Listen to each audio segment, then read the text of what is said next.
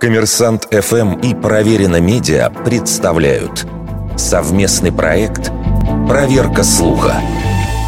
Правда ли у эскимосов есть целых 200 слов для обозначения снега? Утверждается, что общего понятия для снега в языке эскимосов не существует вовсе.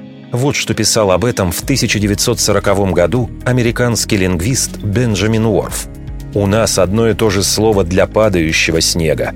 Снега, лежащего на земле, утрамбованного, подобного льду снега, клейкого снега, снега, переносимого ветром.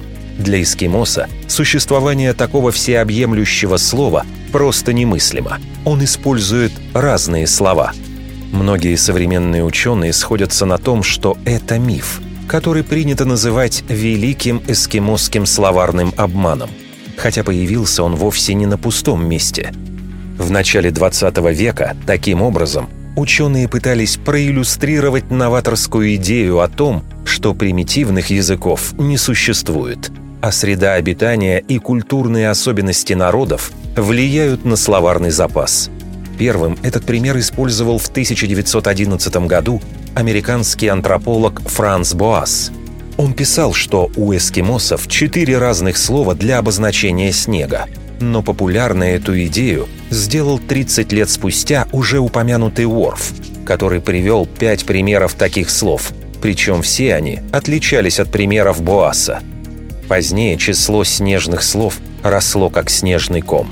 К концу 20 века в публикациях говорилось уже о сотнях терминов, причем со ссылкой на все того же Уорфа – Часть проблемы в том, считать ли однокоренные слова разными, либо одним и тем же словом. Язык эскимосов полисинтетический, а это значит, что у разных слов может быть один общий корень.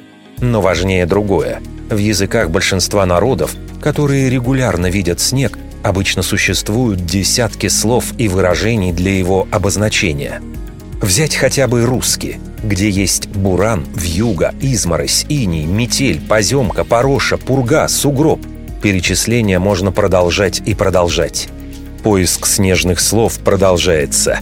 Одни лингвисты считают, что у современных канадских эскимосов их порядка 50, другие насчитывают 180 у саамов, а третьи нашли аж 421 у шотландцев – Таким образом, нельзя говорить о какой-то уникальности языка коренных жителей Севера. Однако считать ли в целом историю мифом или не считать, решайте сами. Вердикт. Это полуправда.